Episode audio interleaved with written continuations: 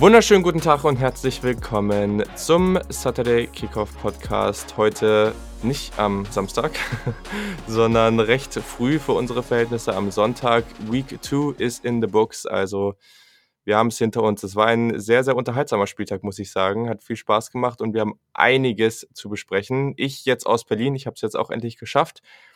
Und äh, ja, zu diesem Spieltag mussten wir natürlich einen Gast dazu holen und das ist mal wieder Peter Schindler. Ich freue mich, dass du am Start bist. Moin Moin aus Hamburg. Ja, also äh, ich, ich hoffe, du bist ausgeschlafen. Ich weiß nicht, wie gut das funktioniert hat nach diesem äh, sehr langen Spieltag dann doch.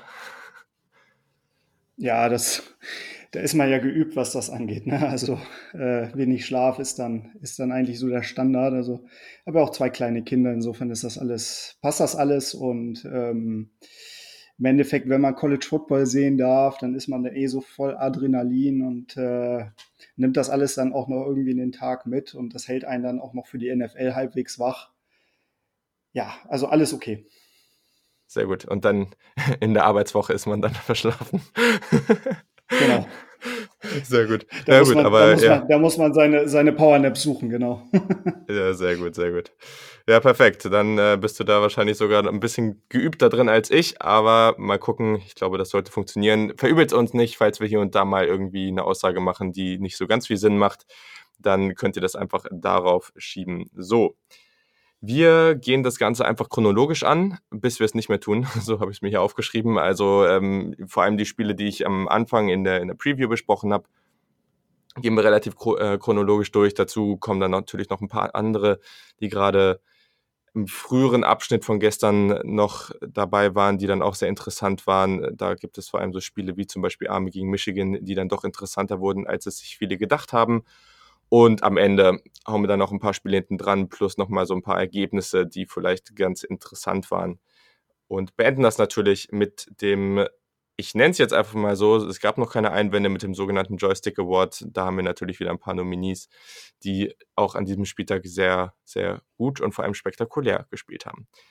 Also, erstes Spiel und das war im deutschen Free TV zu sehen, allerdings so überhaupt nicht spektakulär.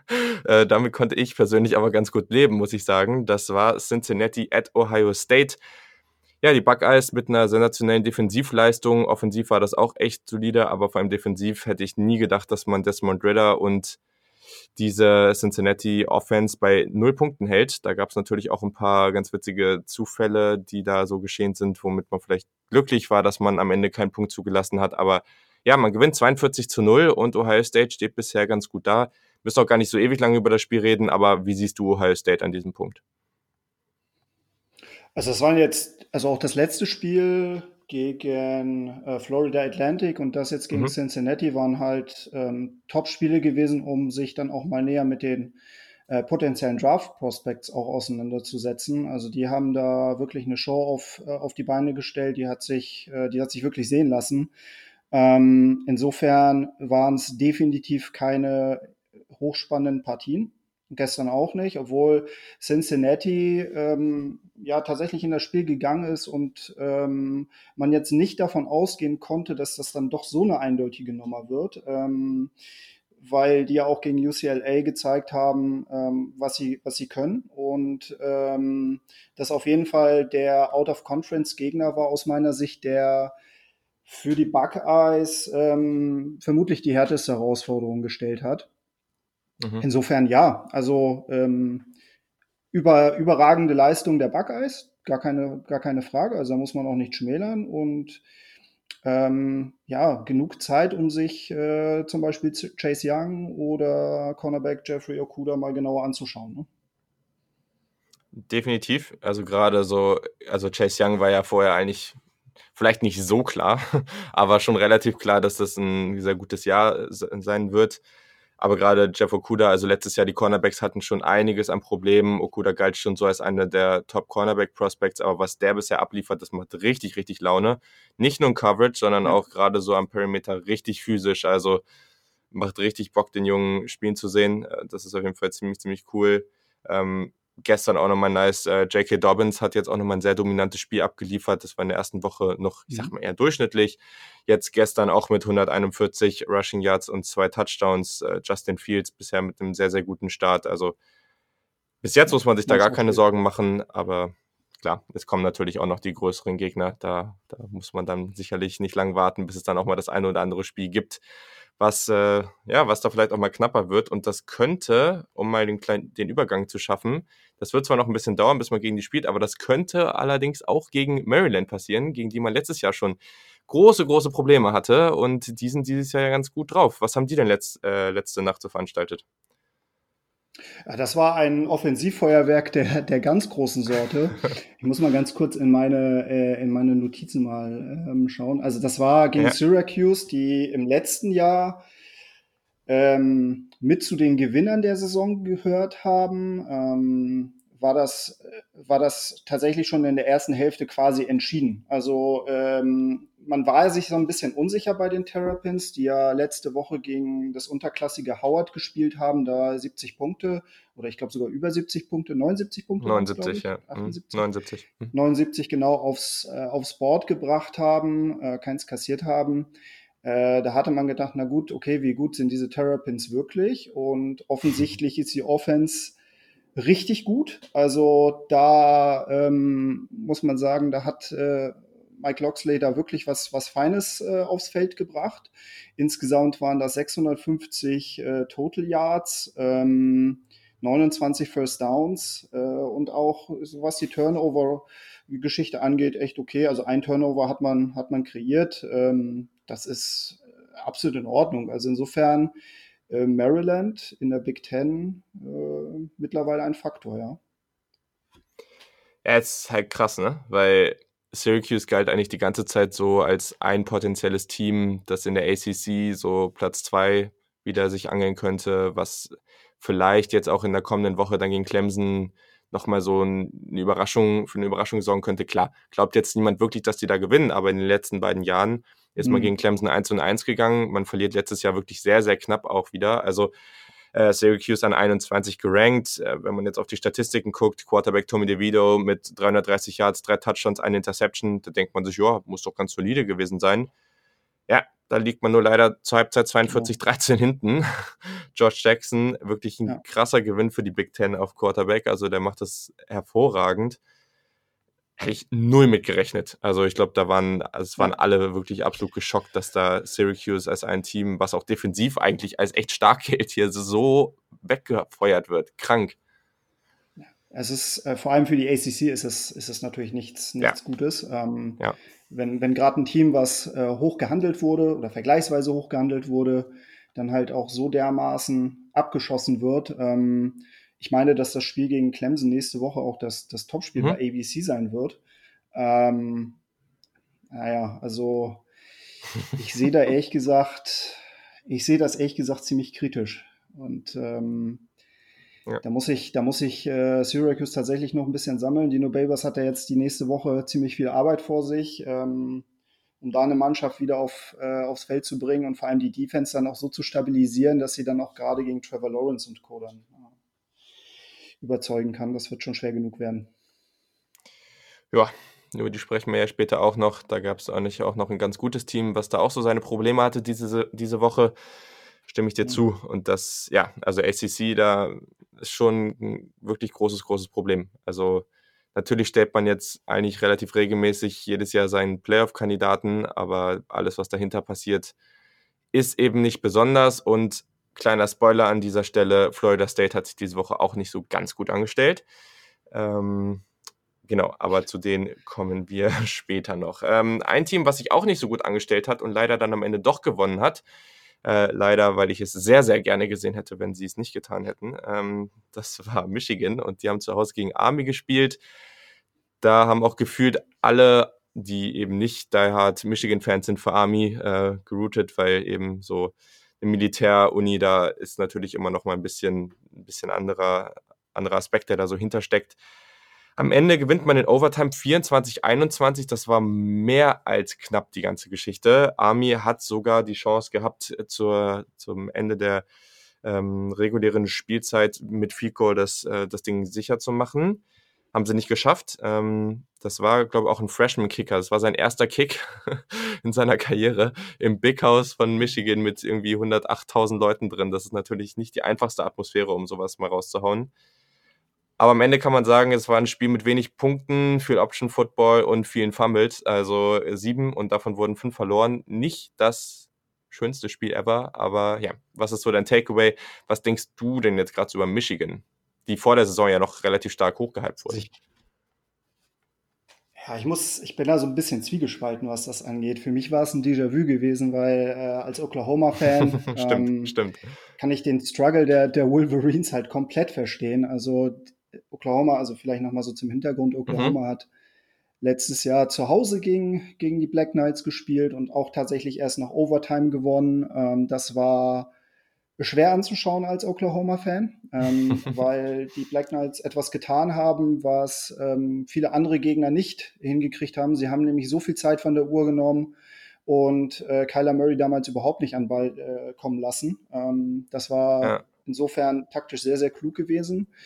Aber ja, mein Takeaway, also ich sehe Michigan tatsächlich ähm, extrem kritisch. Also das war, da war sicherlich vieles dabei, was die Black Knights richtig gemacht haben. Ähm, die waren auf den Punkt vorbereitet, die haben wirklich gutes Timing auch in der Defense gezeigt. Ähm, mit ihren beschränkten Mitteln in der Offense auch den Ball sehr, sehr gut bewegt. Aber was äh, die Michigan Offense angeht, das ist, äh, das läuft alles noch nicht wirklich rund. Und das, was ähm, der Herr Gettis ähm, angekündigt hat und was man halt in, in Aber grundsätzlich angekündigt hat, dass man da eine neue Offense äh, aufs Feld bringen will, äh, davon habe ich nicht viel gesehen. Und das Ende des Spiels, muss ich sagen, das ähm, war für mich so ein absoluter, also da ist das, das Verhalten der Spieler nach dem Spiel fand ich ein absolutes No-Go. Also die sind dann quasi zu den Fans gelaufen, als wenn sie gerade äh, die Meisterschaft gewonnen haben. Ich meine, klar, mhm. ich kann das irgendwie nachvollziehen, aber äh, dass man dann, wenn man knapp gewinnt, äh, dass man sich freut, aber das war aus meiner Sicht too much und mir hat Army wirklich extrem leid getan. Mhm. Ähm, weil das hätte auch gut und gerne anders ausgehen können. Der schönste Tweet oder einer der schönsten Tweets des Abends war gestern, als der Freshman Kicker der Black Knights ähm, das Field Goal verpasst hat, kurz vor Schluss. Ähm, da schrieb einer oder Reddit CFB schrieb, dass ähm, dieses Field oder dieser Versuch näher dran war am Field Goal als Michigans Versuche an den Playoffs teilzunehmen. Ähm, da, ist, da ist tatsächlich was dran. Sehr schön. Solche Kommentare finde ich gut über Michigan. nee, also ich glaube, es ist ganz interessant, weil wir jetzt heute, wir sprechen ja später noch über ein anderes Team, was auch offensiv in so einer Transformation steckt und wo das ein bisschen besser läuft. Äh, und das ist so ein gutes Beispiel, weil jedes Jahr gibt es dann wieder, irgendwie wird in der, Offense, äh, in der Offseason dann geredet und ja, es gibt jetzt irgendwie einen neuen Offensivguru, den man sich verpflichtet hat und deswegen verändert sich jetzt alles. Und das klappt halt bei manchen Teams und bei manchen nicht. Und Michigan ist bisher auf jeden Fall ein Negativbeispiel.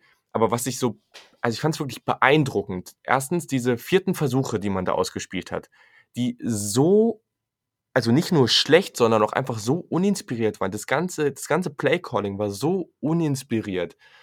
Also es hat jedes Mal wieder, hat es mich mhm. wirklich geschockt, anstatt da wirklich mal ein paar mehr Receiver aufs Spielfeld zu stellen, wirklich ein bisschen für Platz zu sorgen, das auch mal durchzuziehen, was man sich eigentlich vorgenommen hat. Das hat man halt überhaupt nicht gemacht.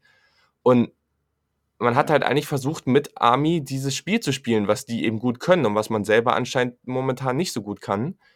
Und das ist genau das Ding. Das ist auch das Ding, warum ich mir letztes Jahr, letztes Jahr galt Michigan ja gegen Ohio State als, als großer Favorit. Und ich habe mir schon Sorgen gemacht, keine Frage. Aber jedes Jahr wieder zeigt Michigan an so vielen Stellen, dass sie offensiv einfach nicht, also kein Team sind, wovor man großartig Angst haben muss. Und solange sich das nicht irgendwie mal annähernd über, über mehrere Spiele ändert, werde ich mir nie große Sorgen machen. Weil dieses Team, also mhm. keine Ahnung, was da abgeht, aber das ist einfach, das kann man sich kaum angucken teilweise. Also ich finde das wirklich richtig, richtig schwierig. Und dabei ist da eigentlich so viel Talent, auch auf der Receiver-Position. Klar, ähm, Peoples Jones, der Wide Receiver, vielleicht der beste Receiver des Teams, hat gefehlt. Aber man hat ja immer noch Tarek Black, Nico Collins und all die anderen Jungs, die da rumlaufen. Kann mir keiner erzählen, dass Michigan nicht genug Talent hat, um da ein paar Receiver aufs äh, Spielfeld zu stellen. Das ist so, also das fand ich schon wirklich sehr, sehr krass, was da, was da gestern abging. Und Michigan muss da jetzt schon, klar, äh, hat man noch alles vor sich und man kann auch alles schaffen diese Saison keine Frage, aber das war ja. schon, ja, also ja.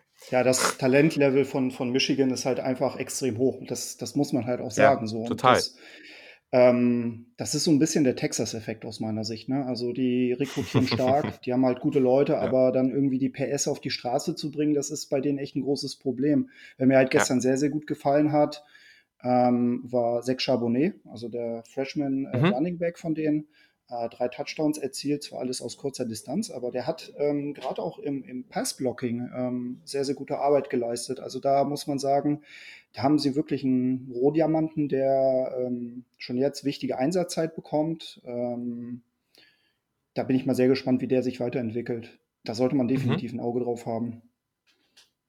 Definitiv. Guter Punkt. Und gerade auch für Michigan und vor allem, wenn sie so spielen, wie sie gerade spielen, dann ist der Running Back ja nochmal viel bedeutender. Ne? Also immerhin das schon ein gewisser mhm. Lichtblick. Aber ja, Michigan gewinnt trotz alledem und es ist noch alles drin für die Wolverines. So. Dann kommen wir zu dem Spiel, wo es dann knapp wurde, weil Michigan sich eben ein bisschen Zeit gelassen hat, um dann das Ding einzutüten. Und das war ja vielleicht so das, das zweite Topspiel der Week 2 und das war Texas AM, die bei Clemson angetreten sind. Das war im mhm. Vorhinein, wurde von Texas AM da noch groß getönt, dass es ein Upset geben wird und ehrlich gesagt fand ich es jetzt nicht so besonders unrealistisch.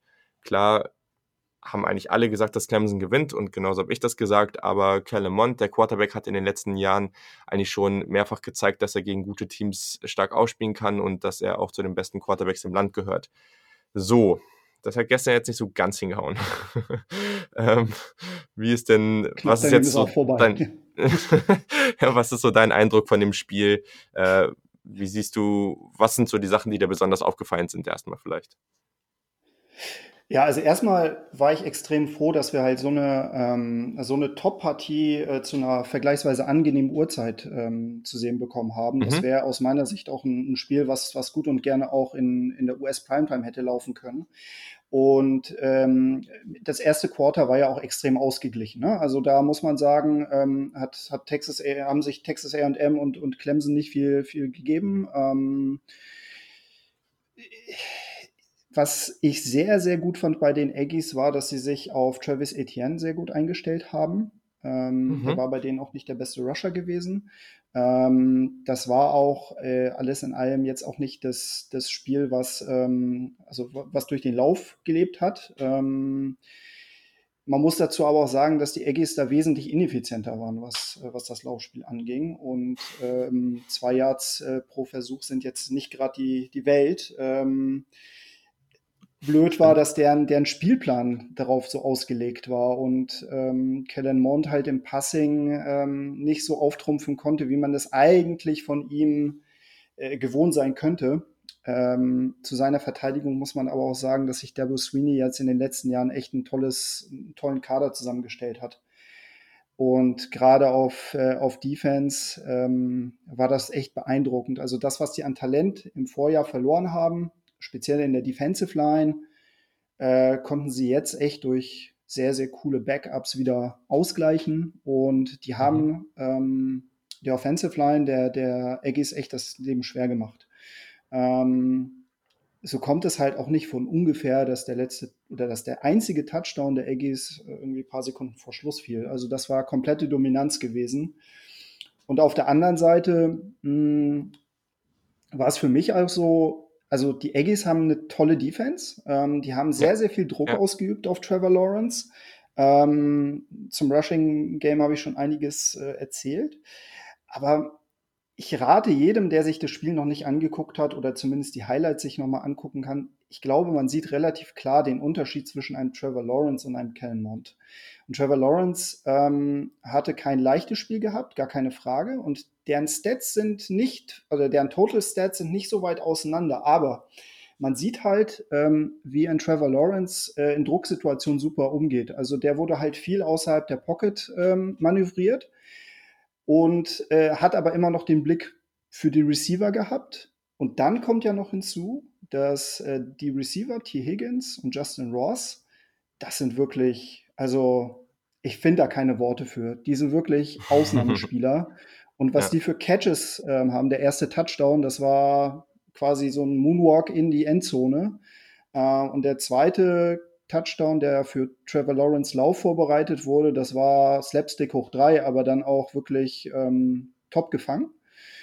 Ähm, insofern muss ich sagen, das war dann der, der große Unterschied. Also das Passing Game von Clemson hat die Aggies Defense vor große Probleme gebracht und diese Big Plays ähm, waren im Grunde dann auch so der Schlüssel für den Erfolg für die Tigers.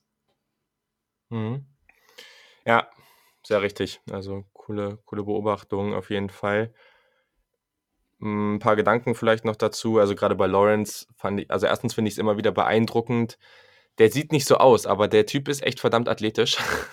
also ja. der kann das echt gut da aus der Pocket zu kommen. Das, also es denkt halt wirklich niemand, wenn man ihn so sieht. Dazu, also ein paar Pässe sind wirklich die Mischung aus ja, Vision und aber auch dieser Touch bei den Pässen ist wirklich absolut absurd an manchen Stellen. Also das ist wirklich krank, was der da aufs Feld, lief, äh, Feld bringt. Ähm, ja, den einen Touchdown hast du erwähnt, wo er irgendwie unter Druck nach links rausläuft und dann diesen pa Pass auf äh, Ross wirft. Das war auch wirklich ganz, ganz stark. Also ja, ich glaube, äh, Trevor Lawrence, auch wenn er jetzt letzte Woche zum Beispiel nicht so stark war und jetzt auch schon drei Interceptions diese Saison hat, er ist trotzdem noch immer über jeden Zweifel erhaben. Ich glaube, da sind wir uns einig. Ähm, Texas AM, ich finde, man hat am Anfang klar gleich gemerkt, das ist ein talentiertes Team und das sage ich jetzt, weil man schon gemerkt hat, der Teamspeed ist da. Man merkt, das ist jetzt nicht so, dass Clemson hier einfach in allen Belangen stärker ist. Man merkt das irgendwann, weil man dann den besseren Quarterback hat und weil man dann einfach schon durchs ganze Team gesehen einfach mehr Talent aufs Spielfeld bringt. Aber der Teamspeed ist da, die Athletik ist da, die, die Aggressivität war da. Also zu Beginn hat man schon gemerkt, okay, wenn jetzt hier einiges gut läuft, so ein paar Sachen irgendwie vielleicht man an ein paar Stellen ein bisschen Glück hat, dann ist hier schon was drin in der Partie. Und dann, ich bin mir nicht so ganz sicher, was da los war, aber für mich hat es stark danach ausgesehen, dass Kellemont, der hat auch, also sein Blick hat da auch vieles gesagt zu Beginn irgendwas hat da mhm. nicht ganz gestimmt, was nicht unbedingt jetzt mit, mit seiner Leistung an sich so zu tun hat, sage ich mal. Also es wurde immer wieder im, im, im Broadcast gesagt, dass äh, er irgendwie Probleme mit extrem schwitzigen Händen hat, dass er da immer wieder irgendwie die ja. abwischt und irgendwie. Ja. Ähm, allerdings wäre es auch ein bisschen merkwürdig, weil es, es waren zwar 40 Grad ungefähr, aber Texas mhm. A&M hat jetzt auch in der Vorbereitung irgendwie anstatt drei Wochen lang bei 40 Grad trainiert. Also ähm, aber gleichzeitig, also es hat ganz stark danach ausgesehen, dass ihm auch, er hat immer wieder nach draußen geguckt und so, so nach dem Motto, shit, ich, ich weiß jetzt gerade nicht, wie ich das jetzt regeln soll, so ungefähr. Ähm, und das hat man dann auch in seinem, in seinem Spiel natürlich gemerkt. Erstens hat er total gehemmt gewirkt und das ist eigentlich eher, mhm. ich sag jetzt mal, das, vom Spielertyp ist das so ein Johnny Menzel-Typ eigentlich, der mal ein bisschen rumscrambled, der wirklich mit seiner Athletik und Agilität da wirklich für tolle Momente sorgt und das war gestern irgendwie nicht vorhanden. Ähm, er hat dann bis zur, es waren noch sechs Minuten im ersten Viertel zu spielen, also es war schon einiges ähm, von der Uhr weg, ähm, bis er eigentlich seine erste Completion geschafft hat. Also das sah überhaupt nicht nach Callum Mond aus, wie man ihn eigentlich kennt. Und keine Ahnung, was da los war, aber irgendwas war da auf jeden Fall, was ihn irgendwie massiv gestört hat.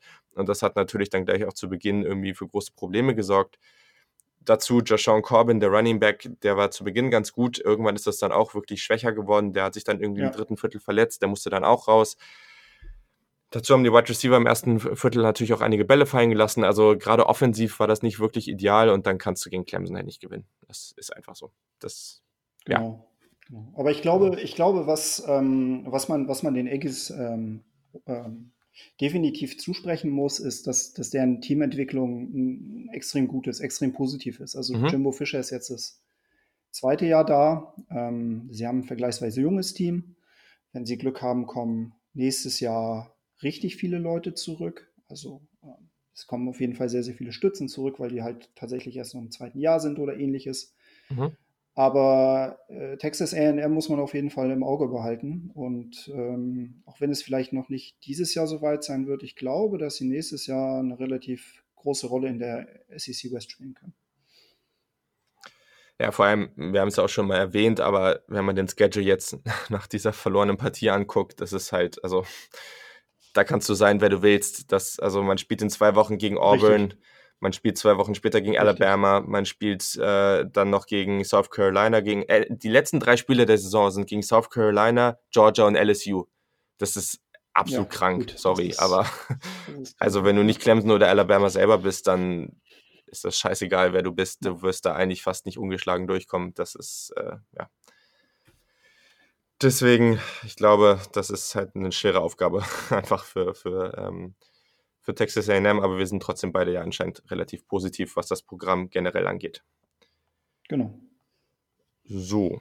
Dann ein Spiel, was äh, sehr, sehr interessant war und auf jeden Fall unterhaltsam. Ähm, für unseren Kollegen Jan Beckwert sicherlich nicht das ideale Ergebnis am Ende. Ähm, eine der wenigen Rivalitätsspiele an diesem Wochenende. Nebraska gegen Colorado. Leider, leider, leider hat, oder ist das leider, aber für Jan eben leider, hat äh, Nebraska an dieser Stelle das Spiel 34-31 nach Overtime verloren. Ähm, man hat schon relativ hoch geführt. Man lag sogar zur Halbzeit 17 äh, zu 0 vorne. Und dann in der zweiten Halbzeit ging es so ein bisschen ähm, ja, downhill, sage ich mal. Ich führe das Ganze mal kurz aus. Ähm, in Halbzeit 2 ähm, kommt Colorado erstmal, erzielen erstmal einen Touchdown und kommen dann zurück, indem sie einen 96 Yard Flea Flicker Touchdown erzielen. Ähm, ich meine, das war KD Nixon, genau. Ähm, kommt 17 auf 17, 14 ran. Ähm, und es war ganz interessant, weil man hat damit 96 Yards erzielt und vorher insgesamt weniger als 200 Yards gehabt. Da hat man gemerkt, wie schwer man sich ja. getan hat in der ersten Halbzeit. Ähm, danach Maurice Washington von Nebraska mit einem 75 Yard Touchdown, einer Reception, der Running Back. Ähm, Jay Mangum dann auf der anderen Seite erzielt dann den Touchdown. Ähm, Colorado gleicht dann auch noch gleich aus mit dem FICO zu 24-24. Ähm, ich glaube, von, ähm, von, von Adrian Martinez waren wir in diesem Spiel sicherlich alle relativ und das war auf jeden Fall eine positive Entwicklung. Der hat danach das 31-24 mit einem 6-Yard-Rush erzielt. Und dann, ja, dann ging irgendwie ein bisschen, die Madness war vorher schon irgendwie am Start, aber dann ging es irgendwie richtig los. 46 Sekunden vor Schluss, Tony Brown von Colorado fängt echt einen tollen Ball von Steven Montez zum Touchdown in der Ecke hinten.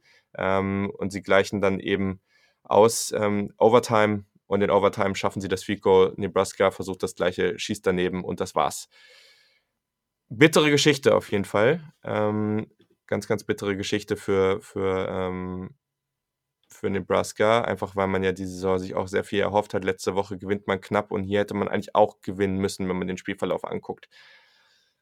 Was waren denn so deine Gedanken zum Spiel? Wie siehst du Nebraska? Ähm, kann das noch, können die die Saison, sag mal, noch retten oder, oder wird das jetzt wieder sowas, wo man am Ende vielleicht so 6 und 6 geht, knapp ein Bowl-Game erreicht, aber irgendwie am Ende doch wieder enttäuschend rausgeht? Ja, ich glaube einfach, dass der Hype äh, bei den Cornhuskers dann doch extrem hoch war äh, am Anfang der ja. Saison. Also da muss man sagen, ähm, vielleicht, vielleicht muss, oder vielleicht sieht man das auch in, in Lincoln alles ein bisschen, äh, ein bisschen entspannter.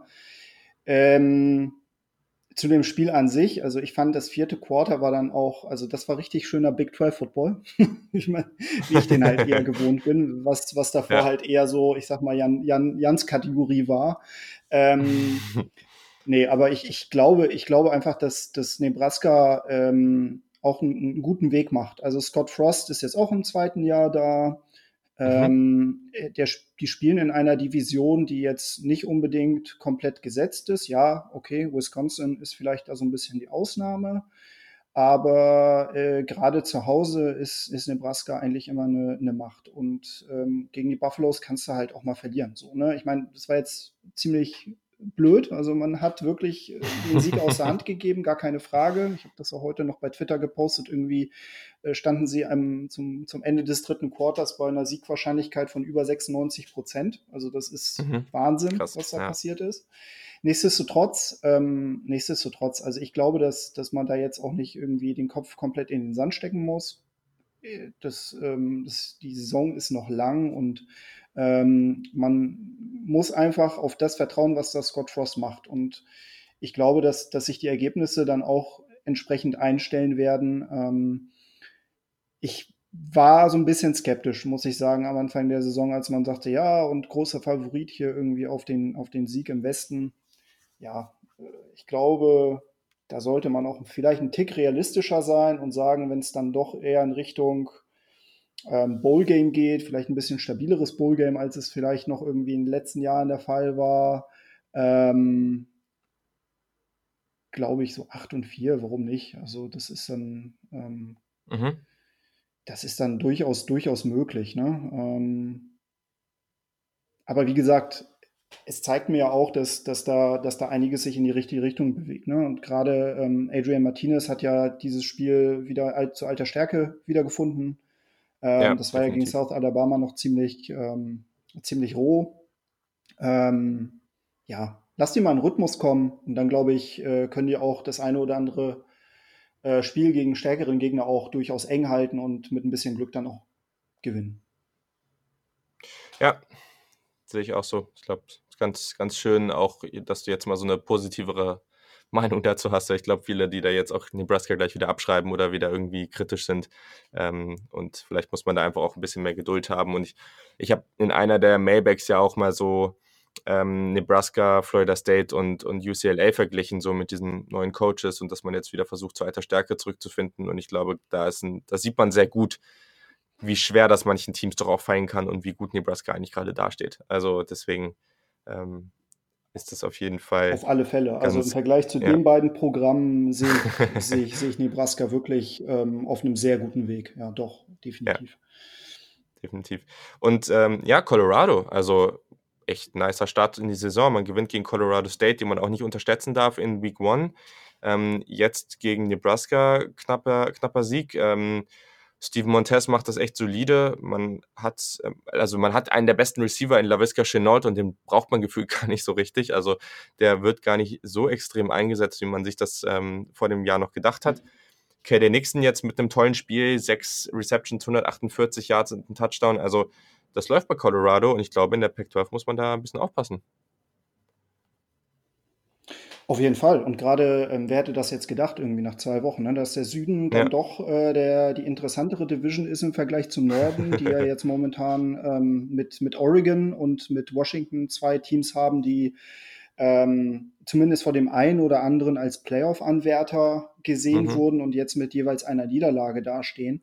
Ähm, nee, klar, also für Colorado ist das eine, eine, eine tolle Sache, dass sie das Spiel gewonnen haben. Ähm, und ja, wie gesagt, vom Schedule her ähm, ist da auch noch der eine oder andere Sieg mehr drin. Ähm, es bleibt also, der Süden bleibt tatsächlich äh, oder ist jetzt mittlerweile die etwas interessantere ähm, Division und ich bin gespannt, wie sich das dann halt auch mit den anderen Anwärtern, ähm, wie zum Beispiel Utah, die ja auch ähm, mhm. mit Favorit sind da für den Süden und vielleicht sogar für den Conference-Gewinn. Ähm, wie sich da die Buffaloes schlagen. Die hatten letztes Jahr ein ähm, bisschen Probleme gehabt. Die hatten ja meine fünf, die ersten fünf Spiele gewonnen und dann die letzten sieben verloren. Ähm, ich hoffe für die, dass es, dass es diesmal, diesmal ein bisschen anders ausgeht. Ja, auf jeden Fall. Also, das äh, ist auf jeden Fall sehr, sehr interessant. Und für Utah läuft das auf jeden Fall mehr als gut gerade. also, das äh, ist auf jeden Fall sehr, sehr interessant, was in der Pac-12 gerade passiert, aber da sprechen wir später auch nochmal kurz drüber. So, und jetzt sprechen wir über das ganz große Ding aus der Woche 2 auf jeden Fall. Ähm, ging relativ spät eben erst los, 1.30 Uhr, dadurch eben sehr lang bis in den Morgen, hat sich auch ein bisschen gezogen am Ende. Aber es hat sich auch gelohnt und da ist es natürlich sehr gut, dass wir hier einen Fan des Rivalen, des Heimteams hier an der Stelle natürlich haben ähm, um ein bisschen die Big 12-Einschätzung an der Stelle zu hm. bekommen. Wir haben die LSU Tigers aus der SEC, wirklich ein sehr, sehr gutes Team ähm, gegen die Texas Longhorns. LSU, ja, ich habe es eben bei Michigan schon mal so ein bisschen angedeutet. LSU ist eben dieses andere Team, was dieses Jahr ähm, diese große offensive Transformation äh, haben sollte. Äh, mit Joe Brady hat man aus der NFL einen sehr jungen, sehr talentierten Offensivcoach bekommen, ähm, man wollte jetzt eben ganz stark eben in diese Spread-Formation Richtung gehen und das ist ja für LSU also ganz komisch. Da wird dann immer gefragt, oh, wo ist denn der Fullback? Was ist denn hier los? Äh, und, und warum ja. stehen da so viele Receiver auf dem Spielfeld? Äh, das, das war wirklich, also durch den gesamten Broadcast irgendwie auch so der Running Gag äh, des Teams da. Äh, aber ja, das ganze Ding scheint zu funktionieren. Man hat letzte Woche sehr deutlich gegen Georgia Southern gewonnen, was natürlich nicht so besonders schwer war. Aber in dieser Partie schafft man es tatsächlich und man marschiert nach Texas, man gewinnt 45 zu 38 und ich kann nur sagen, Joe fucking Burrow wechselt echt von Ohio State nach LSU und brennt da jetzt irgendwie alles ab und also ich war so unglaublich beeindruckt von diesem Spiel von ihm gestern, was der da, ich weiß gar nicht, wann das so losging, aber es ich glaube, kurz vor der Halbzeit hat er dann einen Drive gestartet und hat irgendwie nie wieder aufgehört, einfach einen sensationellen Football zu spielen, unglaublich ruhig, tolle Accuracy.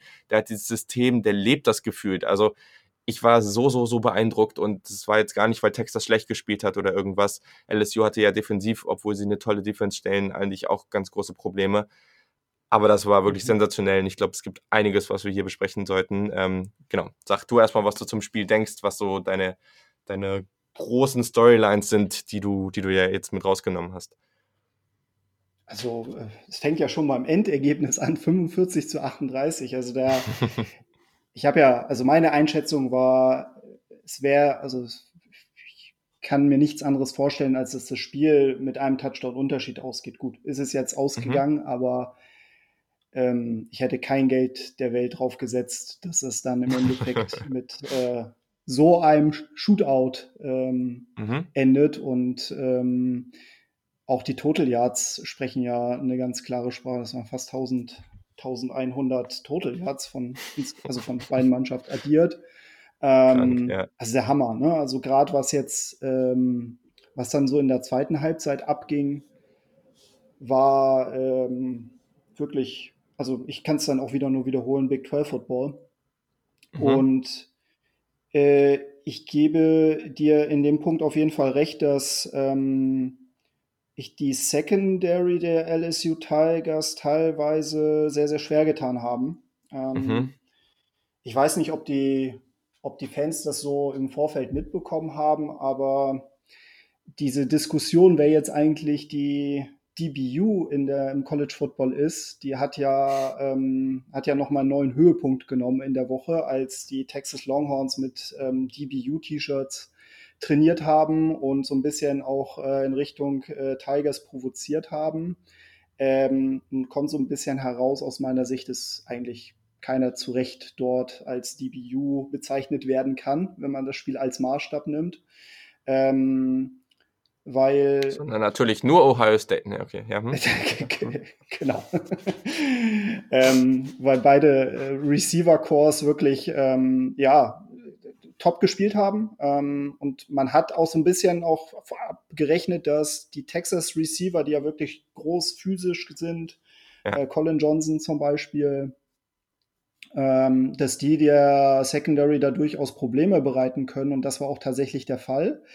Ähm, ich muss aber auch sagen, dass mir die erste Hälfte der Texas Longhorns ähm, nicht so besonders gut gefallen hat. Ähm, ich weiß nicht, woran es gelegen hat, aber Sam Ellinger wirkte vergleichsweise unentschlossen. Also er hatte ein paar Mal den Ball gehabt und hatte da die Option zu laufen oder zu passen und er hat dann doch zu lange gewartet und ähm, ja, kassierte dann im Endeffekt dann Tackles und Sacks, wo ich mir gedacht habe, ah, okay, das, ist, das hättest du schöner lösen können und das bin ich halt so nicht gewohnt ähm, von ihm.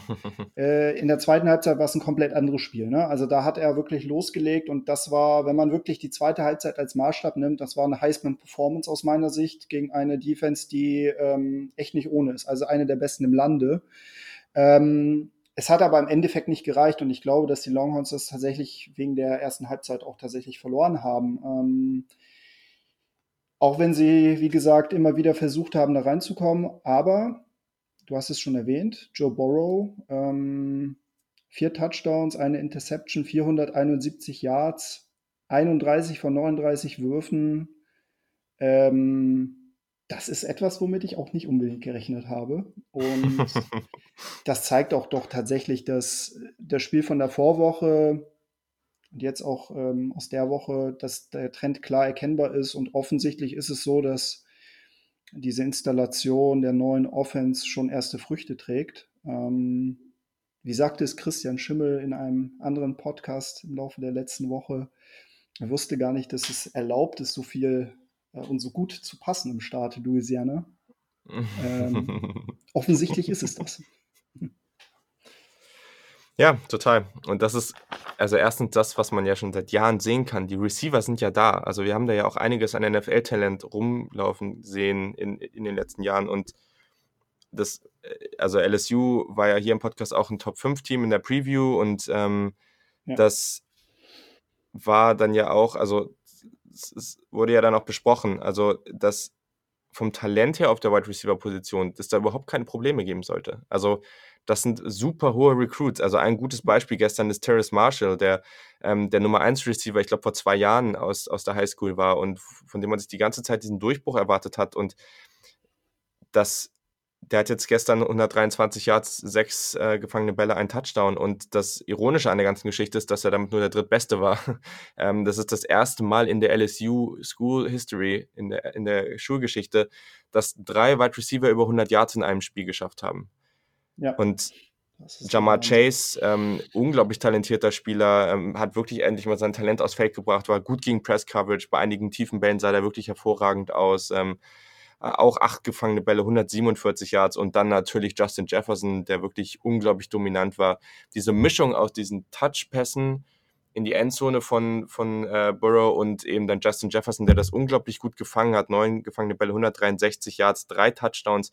Ähm, ich glaube, das, was dann das Ganze wirklich noch auf den Höhepunkt gebracht hat, das war dann der dritte Touchdown von Jefferson, wo Burrow unter unglaublich viel Druck stand. Also das hat Texas auch super ja. gut gemacht. Die haben den schon unter Druck gebracht. Das, so war es jetzt ja auch gar nicht. Aber ähm, weicht er dem Druck aus und schafft es wirklich auch noch so, den Ball zu platzieren, dass Jefferson den eben in der Bewegung bekommt und zum 61 Yard Touchdown laufen kann. Also das soll unbedingt auch nochmal angucken, wenn ihr das nicht gesehen habt, weil das, das waren so viele Elemente in einem Play, die du von LSU einfach nicht kennst. Von der Formation zu dem Quarterback, der dem, mit dem Druck gut umgehen kann, der den Ball gut anbringt, zu dem Receiver, der daraus ein Big Play macht. Das ist so untypisch für LSU. Ich glaube, das und war das bei Dritter und 17, glaube ich, ne? Das war. Ja, genau, genau. Ich glaube, das ja. war Dritter und 17 und ähm, eine ganz, ganz wichtige Conversion, weil ähm, ja. irgendwie nur zwei Minuten auf der Uhr, also Wahnsinnsspielzug, ja. Ja, und das sind also so viele Sachen, die so komisch sind eigentlich, ähm, aber die eben auch echt viel Spaß machen. Und für mich persönlich muss ich echt sagen, ich gönn's dem Joe Burrow total. Ähm, zum einen, weil ich ein bisschen mehr Insights schon mal bekomme, dass der auch ein, dass das auch ein super cooler Typ sein soll, weil mein, mein Roommate in, in Ohio, der, der war mit dem auf der Highschool, das war irgendwie ganz cool, da hat er mal so ein bisschen erzählt, dass das irgendwie eigentlich echt ein cooler Typ ist. Ähm, und äh, dazu einfach auch noch, dass das halt, also das ist erstens, wenn man auch sich einfach mal ein bisschen mit ihm beschäftigt, ist auch echt ein guter Leader und dazu, das war halt auch eine bittere Geschichte, der hätte bei Ohio State immer eigentlich irgendwann mal seine Chance bekommen sollen, weil das wirklich auch jemand war, der auch gut gespielt hat. So war es ja gar nicht. Es ist halt nur bitter gewesen, dass du eben erst JT Barrett und dann Dwayne Haskins vor der Nase hast. Ist einfach nur doof gelaufen. Aber ich glaube, das, was er da gerade macht, damit empfiehlt er sich ganz, ganz stark dafür, auch selber in der NFL ein Faktor zu werden. Und das freut mich persönlich einfach für ihn, weil das hat er sich auf jeden Fall verdient. Genau, also was ich da gerne nochmal ergänzen würde, ist, ähm, also auch nochmal ganz, ganz großes Lob an das, an das Play-Calling, weil man hat ganz ja, klar genau. gesehen genau. aus meiner Sicht, dass ähm, anders als man es bei LSU gewohnt war, irgendwie ähm, establish the run to set up the pass, war es halt diesmal mhm. komplett umgekehrt. Also man hat wirklich durch Pässe ähm, Situationen erspielt, wo es sich gelohnt hat, dann auch zu laufen. Ähm, dann kommt dann halt etwas heraus, wie das irgendwie ein Clyde Edwards LR halt in Anführungsstrichen nur 15 Carries hatte für 87 Yards, aber dann trotzdem noch einen entscheidenden Touchdown. Und Total, ähm, ja. ich glaube, dass das LSU mit dieser Strategie auch ähm, nur so erfolgreich sein konnte. Ich glaube, sonst wären sie, sonst wären sie auch ähm, gegen die Longhorns untergegangen. Ähm, Insofern ganz, ganz wichtiger Sieg für LSU.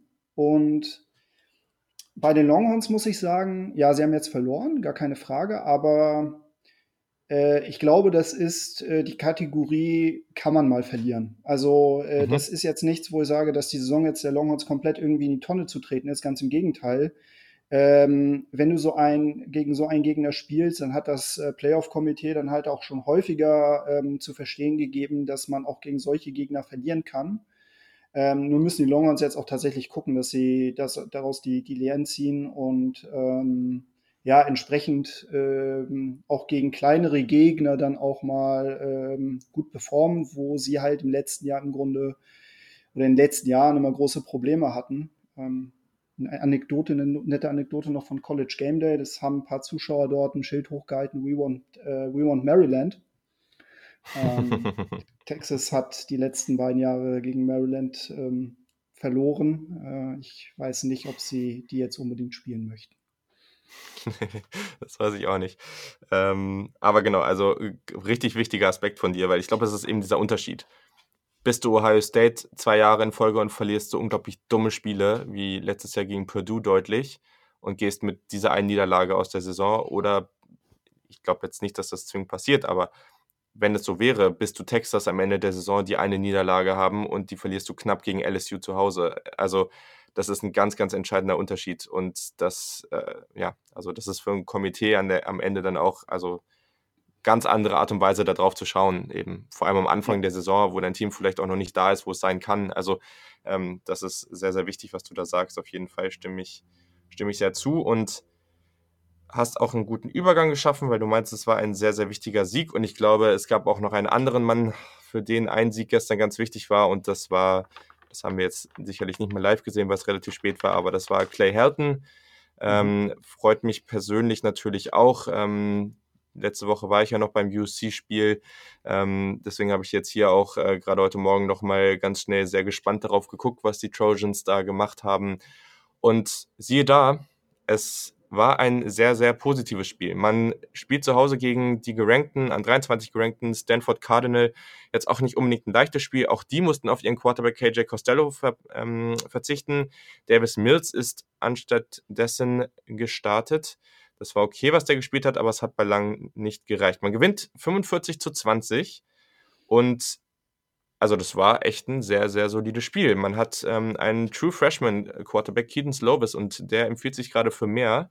Äh, der hat 28 von 33 Bällen an den Mann gebracht, 377 Passing Yards, drei Touchdowns. Ähm, ja, Wide Receiver Tyler Vaughns, genau wie letzte Woche schon, wo 150 Receiving Yards hatte, auch wieder über 100 Yards, ein Touchdown. Amon Russell Brown sehen wir natürlich alle gerne. Ja. Der hat auch eine echt gute Connection zu Slovis anscheinend. Ähm, 97 Yards, zwei Touchdowns. Äh, also das war ziemlich cool, was der geliefert hat. Und für Clay Hatton und die Trojans vielleicht so ein bisschen so ein Revival der Saison. Also es gab schon ein, an einigen Stellen in anderen englischen Podcasts, US-Podcasts, wo es hieß, dass USC komplett done ist, dass die Saison gelaufen ist. Es scheint nicht so zu sein. Und USC könnte jetzt vielleicht nochmal richtig stark auftrumpfen. Was sind so deine Einschätzungen und glaubst du, das war jetzt eher nur so ein, so ein kurzes Feuerwerk und das geht dann wieder back up oder traust du USC wirklich doch zu, in der Pac-12 vielleicht noch äh, für Aufsehen zu sorgen? Also Talent haben sie ja, ne? das muss man ja schon sagen. Also ähm, ja, es, ist halt, es ist halt immer noch die, die, größte, die größte Uni dort, der Pac-12 und vielleicht wurden sie da auch tatsächlich ein bisschen kleiner gemacht, als sie tatsächlich sind. Ähm, man muss dazu sagen, sie haben dieses Spiel jetzt ähm, auch im, im, zweiten Quarter dann auch gedreht. Sie waren 10 zu 20 hinten gewesen, mhm. haben dann aber auch nichts mehr zugelassen. Also das war tatsächlich schon echt gut. Ähm, und gegen Stanford zu gewinnen, ist, ist, ist ein guter Sieg. Also es ist auf jeden Fall für Trojans Verhältnisse, wo sie jetzt gerade stehen, Quality Win. Ähm, und für Clay Helton ist es auf jeden Fall ein Sieg, der ganz, ganz wichtig ist. Ähm, macht auf jeden Fall die, den Süden der Pac-12, wie ich schon vorhin erwähnt hatte, attraktiver. Ähm, man muss aber natürlich sehen, also äh, die werden jetzt nicht ungeschlagen durchgehen. Das, das kann ich mir beim besten Willen nicht vorstellen. Und ähm, es wird, es wird sicherlich, es wird sicherlich dann auch ähm, so sein, dass, äh, dass sie dann auch mal Spiele kommen, wo sie dann halt auch wieder größere Probleme bekommen. Aber äh, ja, mit einem Fresh, Freshman Quarterback ist es halt so eine Sache. Ne? Also ich meine, im Zweifel kannst du da auch Glück haben. Hatten sie auch mit JT Daniels im letzten Jahr gehabt. Ähm, und man muss halt mal schauen. Wobei ich sehe es tatsächlich so, dass, dass, dass Stanford ohne KJ Costello ähm, ja, die werden, die werden richtig, also die haben da richtig Probleme. Ne? Also das ist tatsächlich mhm. noch mal ganz, äh, das ist tatsächlich noch mal ein Stück härter als für die Trojans. Ähm, Costello ist ein wirklich guter Quarterback aus meiner Sicht, passt da auch sehr, sehr gut ins System. Und ähm, ja, wie gesagt, für die Pac-12 eine gute Sache, dass, dass äh, die Trojans da gewonnen haben. Auf jeden Fall nochmal ein paar Notizen, die ich mir zu Slovis gemacht habe, weil den habe ich mir dann natürlich nochmal ein bisschen genauer angeguckt. Also es war schon schön zu sehen, dass der auch recht sicher in der Pocket war, was gerade für einen Freshman ja oftmals noch nicht ganz so einfach ist. Er hat auf jeden Fall einen guten Arm. Ähm, schon von Beginn an bei einigen echt tiefen Pässen auf Sam Brown, aber auch auf einen anderen True Freshman, Drake Landon, war das echt eine gute Accuracy bei tiefen Pässen gezeigt. Ähm, Sam Brown habe ich eben schon erwähnt, dass die es auch wieder ganz gut hinbekommen haben. Ich habe aber auch das Gefühl, auch seit von letzter Woche, dass Sam Brown schon jemand ist, der sehr Quarterback-friendly ist. Also das ist jemand, der viel bei kurzen mhm. Pässen eingesetzt wird, der da eben gerade so bei Outbreaking Routes, also dann, wo er dann aus dem Slot nach außen zur Seitenlinie bricht, praktisch da eben wirklich einen sehr, sehr guten Job macht, um da offen zu sein ähm, und danach auch oft für viele Yards läuft. Äh, aber gleichzeitig das, was man letzte Woche gesehen hat von Daniels, eben ganz viel, also der, der hat sich, der, man hat wirklich gesehen, der hat sich wirklich gut gefühlt in dieser Offense. Also der war da wirklich angekommen. Das war sehr komfortabel, was er da gemacht hat. Und das hat man diese Woche auch schon sehen können. Also ich glaube schon, dass Love ist ein guter Fit für diese Graham Harrell Offense. Das ist ja der neue OC, ja. der aus North Texas gekommen ist. Ähm, das ist schon ein guter Fit an der Stelle. Es war vielleicht noch nicht ganz so schnell, dass er den Ball losgeworden ist wie, wie Daniels, aber ich meine, das kann man jetzt auch noch nicht erwarten. Und am Ende hat er ja trotzdem ein sehr hohes Completion Percentage gehabt. Ähm, Accuracy war sehr, sehr gut und vor allem, ey, das Ballplacement bei einigen, bei einigen Bällen, ich glaube, es war relativ am Ende ein Ball auf Tyler Vaughns da an der linken Seitenlinie. Richtig, richtig geil. Also, das sind schon Sachen, die sieht man wirklich, wirklich selten von so einem True Freshman, der in so einer Situation reinkommt. Ähm, auch gegen ein Team, was grundsätzlich eigentlich immer defensiv nicht so ganz schwach ist. Ähm, ja, also wirklich, wirklich cool. Am Ende gewinnt man das oder entscheidet die Partie dann im vierten Viertel durch Sophomore Greg Johnson, der seine erste Interception fängt. Damit war das Ding dann durch. Also wirklich coole Geschichte für USC und ja, ich glaube, das macht das Leben oder, oder grundsätzlich das Schauen der Pac-12 für den Rest der Saison nicht schlechter. Auf jeden Fall. Ähm, vielleicht noch mal eine Ergänzung. Ähm, mhm. Im Übrigen war es gestern auch das Duell der beiden St. Brown Brüder, weil Osiris St. Brown spielt ja für Stanford. Ähm, genau, mhm. es waren, er hatte aber leider nicht so den guten Tag oder nicht seinen besten Tag gehabt. Zwei Receptions, 19 Yards, aber wie ich schon gesagt habe, ne, ohne KJ Costello ist es, ist es nicht ganz so einfach. Mhm. Ähm, insofern äh, 1-0 für Amon St. Brown. Ich glaube, der ist ja auch so sogar derjenige, der äh, von den drei Brüdern auch noch als ähm, als am talentiertesten ähm, gesehen wird, ist, glaube ich, auch der Jüngste, ne? so wie ich das sehe. Ja, ja, ja, ja. So, genau. Also sehr gut. Das hatte ich tatsächlich übersehen mit dem Bruderduell. Also das ist auf jeden Fall nochmal ein sehr, sehr guter Punkt, gerade so aus deutscher Sicht. Und ja, weil wir schon bei jungen Quarterbacks sind, da hatte eine andere Partie auf jeden Fall auch so einiges zu liefern. Ähm, das waren die Miami Hurricanes gegen die North Carolina Tar Heels. North Carolina letzte Woche schon mit einem wirklich tollen und wichtigen Sieg gegen South Carolina im Rivalenduell.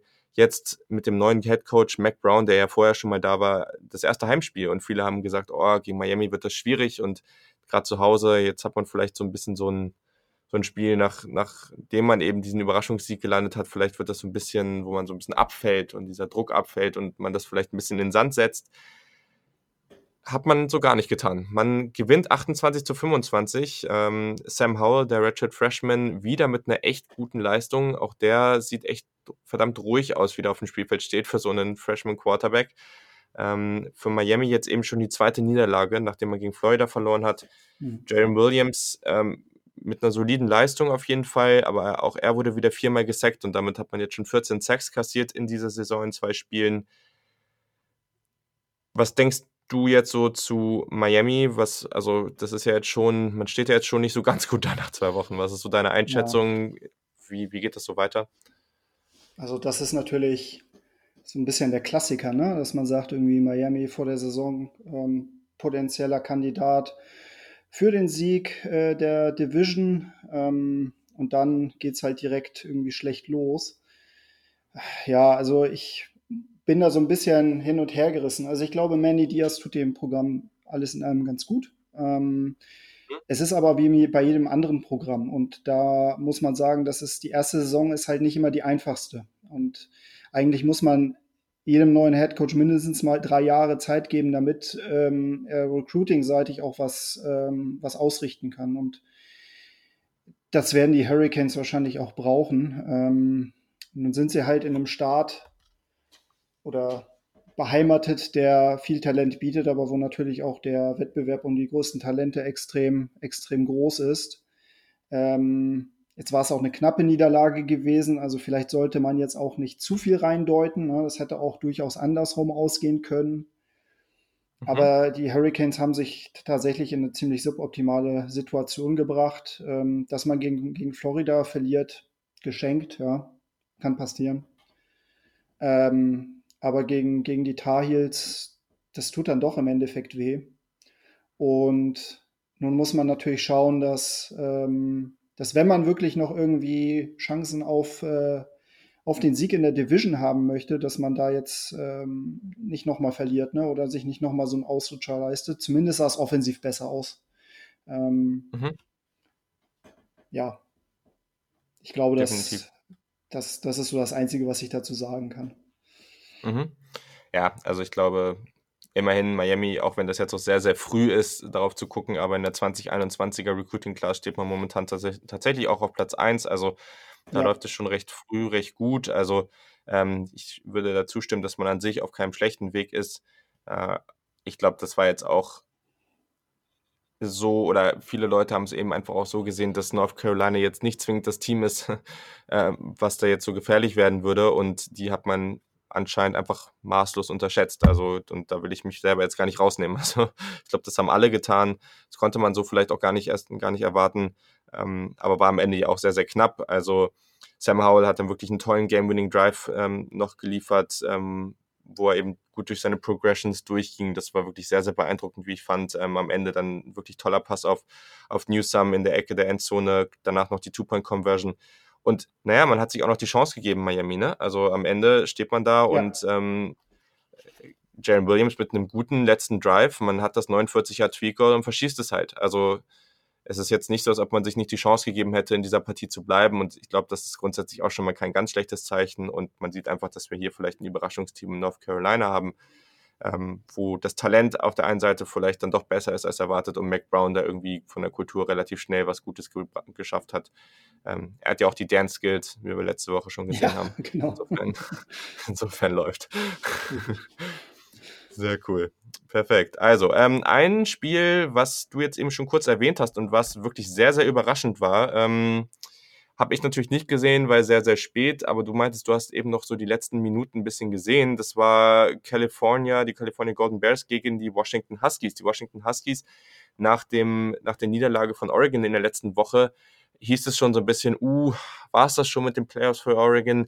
Was ich erstmal mit dem klaren Nein beantworten würde, aber ähm, da hieß es dann erstmal, ja, okay, Washington muss jetzt so ein bisschen die Ehre der Pac-12 retten. Naja, das lief jetzt so gar nicht. Man verliert 20 zu 19 gegen Cal und hat dann gleich schon mal so das erste Pac-12-Spiel auch abgegeben, was eben bei Oregon nicht der Fall ist. Vielleicht kannst du ja noch ein bisschen zu deine Eindrücke aus dem Spiel schildern und ja, vielleicht mal so ein bisschen beantworten. Denkst du, dass es noch da eine realistische Chance, auch wenn ich diese Fragen, eigentlich ist das zu früh, aber denkst du, dass es noch eine realistische Chance gibt, dass wir hier am Ende ein Pac-12-Team im, im College Football Playoff sehen? Ja, es war auf jeden Fall ein herber Dämpfer. Ne? Also ähm, ich glaube, die Niederlage haben sie jetzt nicht unbedingt eingeplant in, in Seattle. Und äh, zu dem Spiel an sich muss man sagen, dass das äh, aufgrund der Witterungsbedingungen nach hinten verschoben wurde. Also es wurde tatsächlich delayed, gab heftige Gewitter da rund ums mhm. Stadion. Und äh, final ähm, ist das Spiel dann, glaube ich, um ich glaube, halb zwei Ortszeit in der Nacht äh, ausgegangen. Ähm, ich glaube, da waren alle auch schon ziemlich müde gewesen. Äh, das hat man dann aber auch tatsächlich gemerkt in der, in der Washington Offense. Sie haben kurz vor Schluss äh, 19 zu 17 geführt und ähm, Keller hat dann noch einen wirklich schönen Drive äh, aufs Feld gebracht. Ähm, waren dann bis, sind dann bis kurz vor die Endzone gekommen und äh, haben dann viel Zeit von der Uhr genommen. Ich fand das äh, Time-Clock-Management dann auch von Washington ein bisschen schwierig. Ich äh, glaube, sie hätten auch vorher ihre Timeouts ein bisschen besser in dem Drive nutzen müssen. Also gerade auch je näher Kerl sich dann auch an die Endzone genähert hat.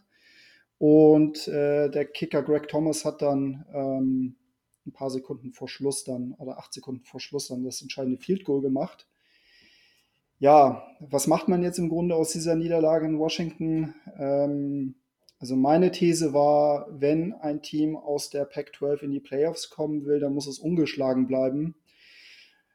Oregon sehe ich tatsächlich noch so ein bisschen als Sonderfall, weil sie ja knapp gegen Auburn verloren haben und Auburn ist ja nun jetzt kein mhm. No-Name.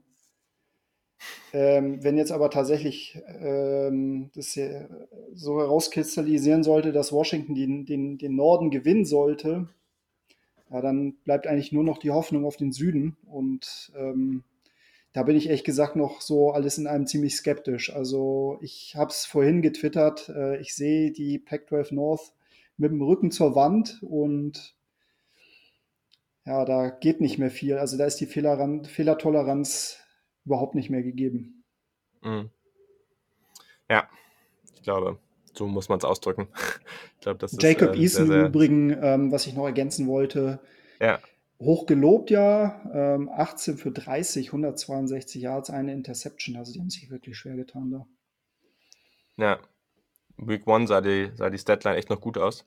Ja. Aber das war eben auch gegen, ich meine, Eastern Washington. Das ist natürlich ja. auch ein bisschen anderes Kaliber. Ähm, ist ganz interessant aber auch, ne? Also wenn man Cal so den Boxscore einfach nur mal so anguckt, also nach den Jahren um Davis Webb, Jared Goff und Co., wo man diese extrem passlastige Offense hatte und immer schlechte Defense, jetzt auf einmal irgendwie äh, hat man nur 18 Bälle geworfen, man läuft 38 Mal und hat auf einmal irgendwie seit letztem Jahr schon ja eine recht gute Defense, also irgendwie alles komplett umgedreht. Auch ja. ein bisschen merkwürdige Entwicklung in 2019, aber okay, anscheinend scheint es zu fruchten und man steht bei 2 und 0 und man gewinnt gegen Washington. Das ist grundsätzlich okay und daher will ich das auch gar nicht weiterhin kritisieren.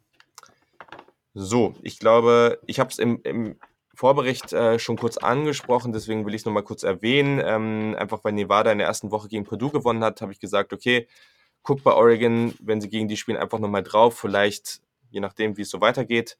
Ja, okay, Oregon hat daraus eine sehr, sehr klare Angelegenheit gemacht. Die haben 77 zu 6 gewonnen. Äh, Justin Herbert mit 310 Passing Yards und 5 Touchdowns, aber ich glaube, ja, muss man gar nicht drüber reden. Am Ende war auf jeden Fall wichtig, dass Oregon das Ding jetzt souverän gewinnt und äh, sich da aus diesem Slump aus dem ersten Spiel rausspielt. Und genau, so, und dann habe ich jetzt einfach nur noch so ein paar andere Ergebnisse. Ähm, vielleicht, oder lass uns mal mit Florida State kurz anfangen. Den Rest äh, haue ich dann einfach mal so runter, dann kannst du kurz danach noch deine Einschätzung geben. Aber gerade bei Florida State. Mhm.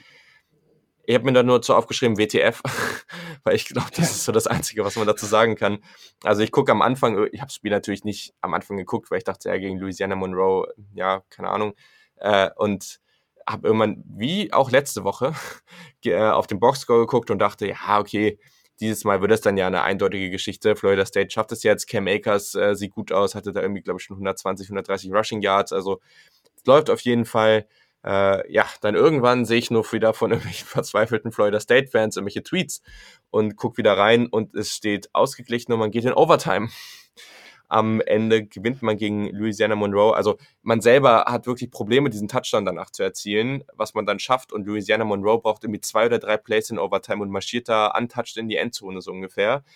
Und verschießen halt dann das PAT, wodurch Florida State gewinnt, was irgendwie super bezeichnend für die ganze Situation ist gib mal deine Einschätzung zu Florida State. Also, was ist denn da gerade los?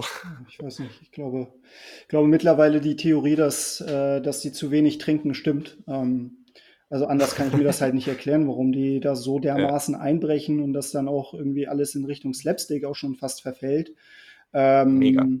Also, das war ja auch der Punkt vorhin, ne? Also Willie Taggart, Chip Kelly und Scott Frost, ähm, jeweils Coaches, die in ihrem zweiten Jahr sind ähm, und die, sagen wir mal, so komplett in anderen Welten stecken, so in verschiedenen Welten stecken. Und Willie Taggart ist ähm, in der großen Bredouille. Ne? Also ich glaube, Florida State ist halt eins der Programme, wo die Ungeduld sehr, sehr schnell ähm, hochkommt und ja. Hier muss man auch sagen, zu Recht. Also das, das kann nicht sein, dass das irgendwie in der zweiten Woche hintereinander so läuft, dass man hier auch fast wieder verliert. Ähm, ich, ich weiß es nicht. Ich kann es ich kann's, ich kann's nicht sehen. Also es muss ja irgendwie, es muss ja irgendwie einen Grund geben. Es muss ja irgendwie einen Grund geben und ähm, wenn es tatsächlich so sein sollte, dass die irgendwie keine Ausdauer haben, dass die irgendwie mit den Umständen nicht, nicht klarkommen, dann ähm, kann man sich nur an den Kopf fassen, weil die Witterungsbedingungen in Florida und Umgebung sind halt nun mal so, wie sie sind. Ähm, die Spieler kommen ja alle aus der Gegend. Ähm, also das kann es eigentlich nicht sein. Äh, ja, es ist, es ist ein großes Rätsel und ähm, ich glaube, wenn es jetzt nicht wirklich einen großen Turnaround gibt, dann ähm, ist äh, Willie Taggart sehr, sehr schnell auf dem Hot Seat. Und zwar ganz schnell. Mhm. Mhm. Ja, also die Wetterbedingungen können es auf keinen Fall sein. Also wenn jemand aus Boise kommt äh, und, ja, und äh, ne, also und also die, die sollten da Probleme haben und nicht Florida State, genau. die da eh die ganze Zeit spielen. Ähm, Cam Akers, eben kurz schon erwähnt, äh, 193 Rushing Yards und zwei Touchdowns, also der, der Star Running Back auch mit einer guten Performance, wobei er eben auch 36 Mal gelaufen ist. Also da sieht man auch, wie abhängig man von dem eigentlich war. Also ja, das war, also tut mir echt leid für die ganzen Florida State-Fans. Ich, weiß auch, dass ich mich da immer so ein bisschen semi drüber lustig mache ähm, und dann immer zurückkommt, dass das eigentlich nicht so lustig ist. Aber ich weiß auch echt mittlerweile nicht mehr, wie ich da anders drauf reagieren soll. Also ich finde es wirklich schwierig. Es ist, äh, ich finde es mit so einem Team, mit solchen Ressourcen schon echt beeindruckend, wie man das Ding da gerade gegen die Wand fährt. Also das ist schon, schon krass. Also ich glaube auch, sonst bin ich wirklich immer und das hast du ja eben schon mal gesagt, dass man dem Headcoach immer Zeit geben soll. Ich bin wirklich ein Riesenfan davon, dem Coach deutlich, deutlich mehr Zeit zu geben. Und ich glaube auch, dass Willie Taggart jetzt kein grundsätzlich schlechter Coach ist, aber gerade, vielleicht ist es einfach kein guter Fit oder irgendwas. Also ich habe, manchmal ist es eben auch so, dass man schnell an den Punkt kommt, wo alles so verfahren ist, dass es vielleicht einfach einen komplexen, äh, komplett, kompletten Kulturwechsel, einfach mal alles irgendwie so einen Wechsel braucht, um da irgendwie um das Programm wieder dahin zu führen, wo, wo es eigentlich hingehört. Und äh, das, also wir haben eben schon auch darüber geredet, das wäre für die ACC so, so, so wichtig, wenn Florida State gut spielt. Also deswegen ist es auch gar nicht so, als ob das, das wäre für den College Football allgemein super wertvoll. Daher, ja, können wir eigentlich nur hoffen, dass das irgendwie zeitnah in die richtige Richtung geht. Auf jeden Fall. So. Genau. Und dann äh, noch ein paar andere Ergebnisse, das ratter ich schnell mal so runter, ähm, die man mal so erwähnen kann.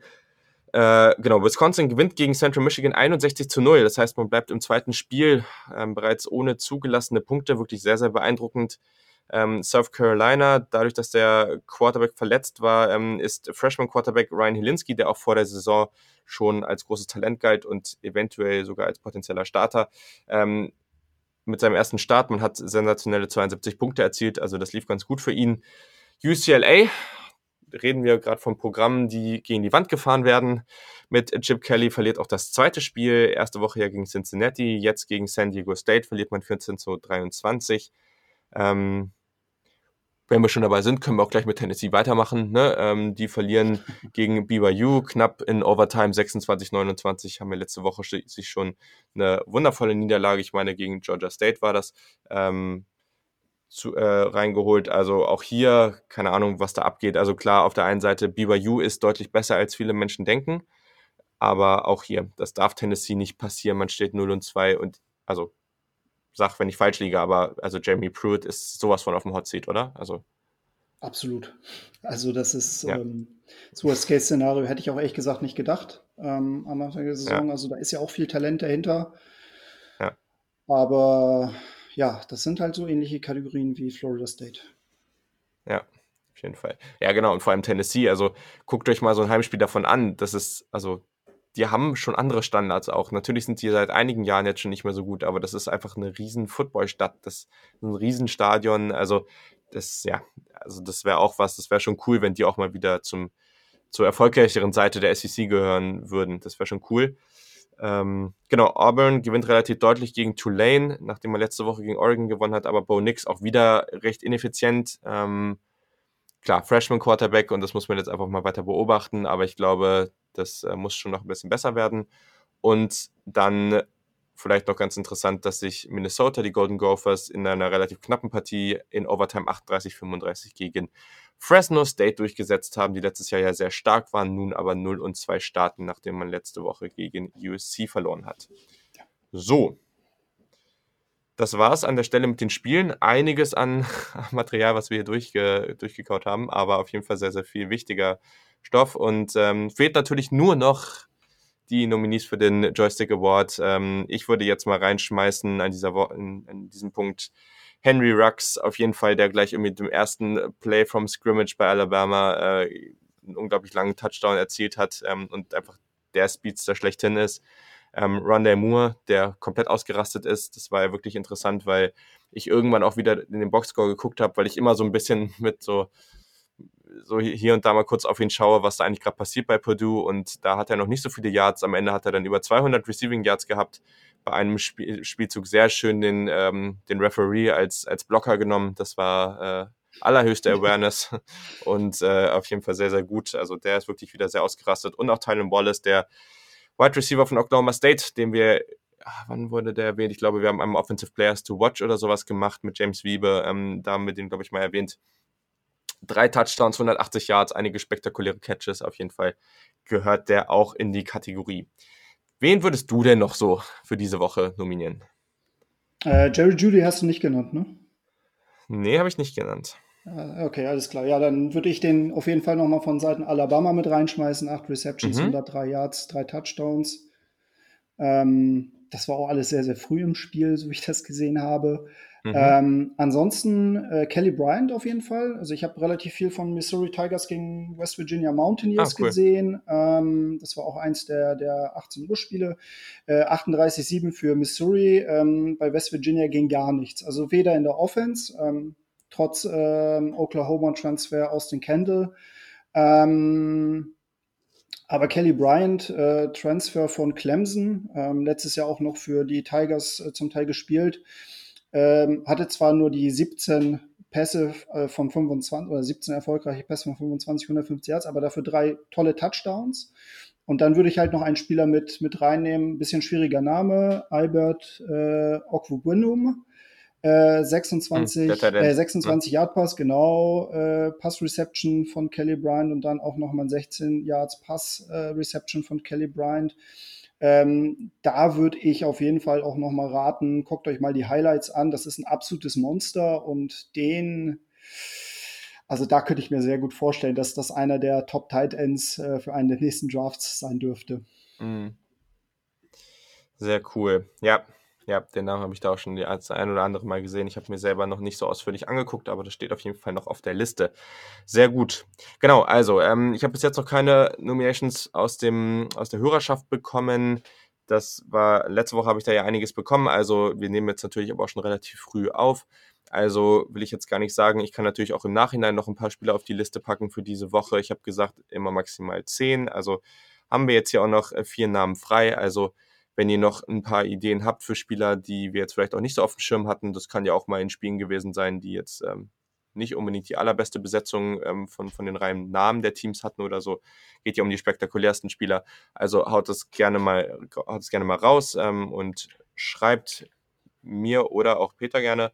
Ähm, also das wäre zum einen auf @saturdaykick oder Julian Barsch auf Twitter, @saturdaykick auf Instagram, so oder saturdaykick at gmail.com per E-Mail. So, du bist äh, auf Twitter zu finden, at gersuna, ne? Das ist dein genau. College-Account und dein anderer Account, das musst du jetzt nochmal sagen, ich vergesse den Namen immer. Genau. Ja, das ist at tso, tso-football.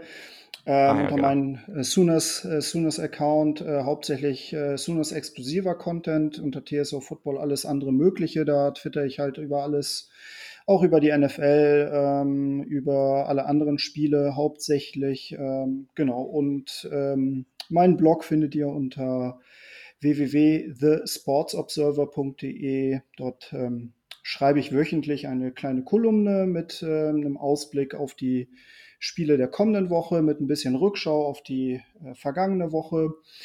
In der nächsten Woche wird es ein bisschen auf Sparflamme laufen, weil ich ähm, in den USA sein werde und ähm, dort hm. nächste Woche bei äh, Notre Dame gegen äh, New Mexico zu Gast sein werde.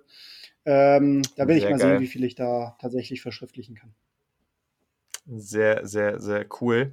Das freut uns natürlich und da wünsche ich dir an dieser Stelle natürlich schon mal ganz viel Spaß. Hoffe, dass du ein geiles Spiel sehen wirst.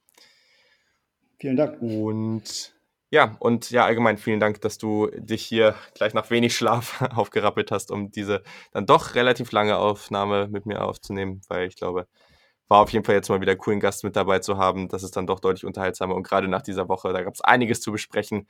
Erstens sehr, sehr schwierig, auch das alles alleine zu beobachten. Das ist ja im College Football eh immer so eine Sache, aber natürlich auch so viel unterhaltsamer. Deswegen vielen Dank, dass du am Start warst. Hat mir persönlich sehr, sehr viel Spaß gemacht. Ja, vielen Dank. Ähm, hat mir ebenfalls sehr, sehr viel Spaß gemacht und ähm, ja, gerne wieder. Immer doch, immer doch. Du warst ja jetzt schon einige Male am Start. Das, äh, das wird sicherlich auch noch mal das eine oder andere Mal vorkommen. Also, genau, wir sind jetzt bei deutlich über einer Stunde, deswegen reicht das auch, aber ihr habt ja jetzt erstmal ein bisschen Zeit, das anzuhören, beziehungsweise bringt es auch gar nichts, dass ich das jetzt sage, weil ihr habt es ja jetzt dann jetzt schon auch angehört. Also, ähm, genau, perfekt. Also ich hoffe, dass meine Preview, die nehme ich diese Woche schon ein bisschen früher auf. Dadurch habt ihr dann bis zum nächsten Spieltag ein bisschen mehr Zeit, das Ganze anzuhören. Man muss leider sagen, dass die Spiele nächste Woche nicht ganz so diesen Highlight-Faktor haben wie dieses, ähm, wie in der Woche 2. Aber aus Erfahrung kann man eigentlich sagen, dass das meist die Wochen sind, die dann sehr, sehr überraschen und für einige Upsets sorgen. Deswegen hoffe ich mal, dass wir da nächste Woche einiges davon sehen.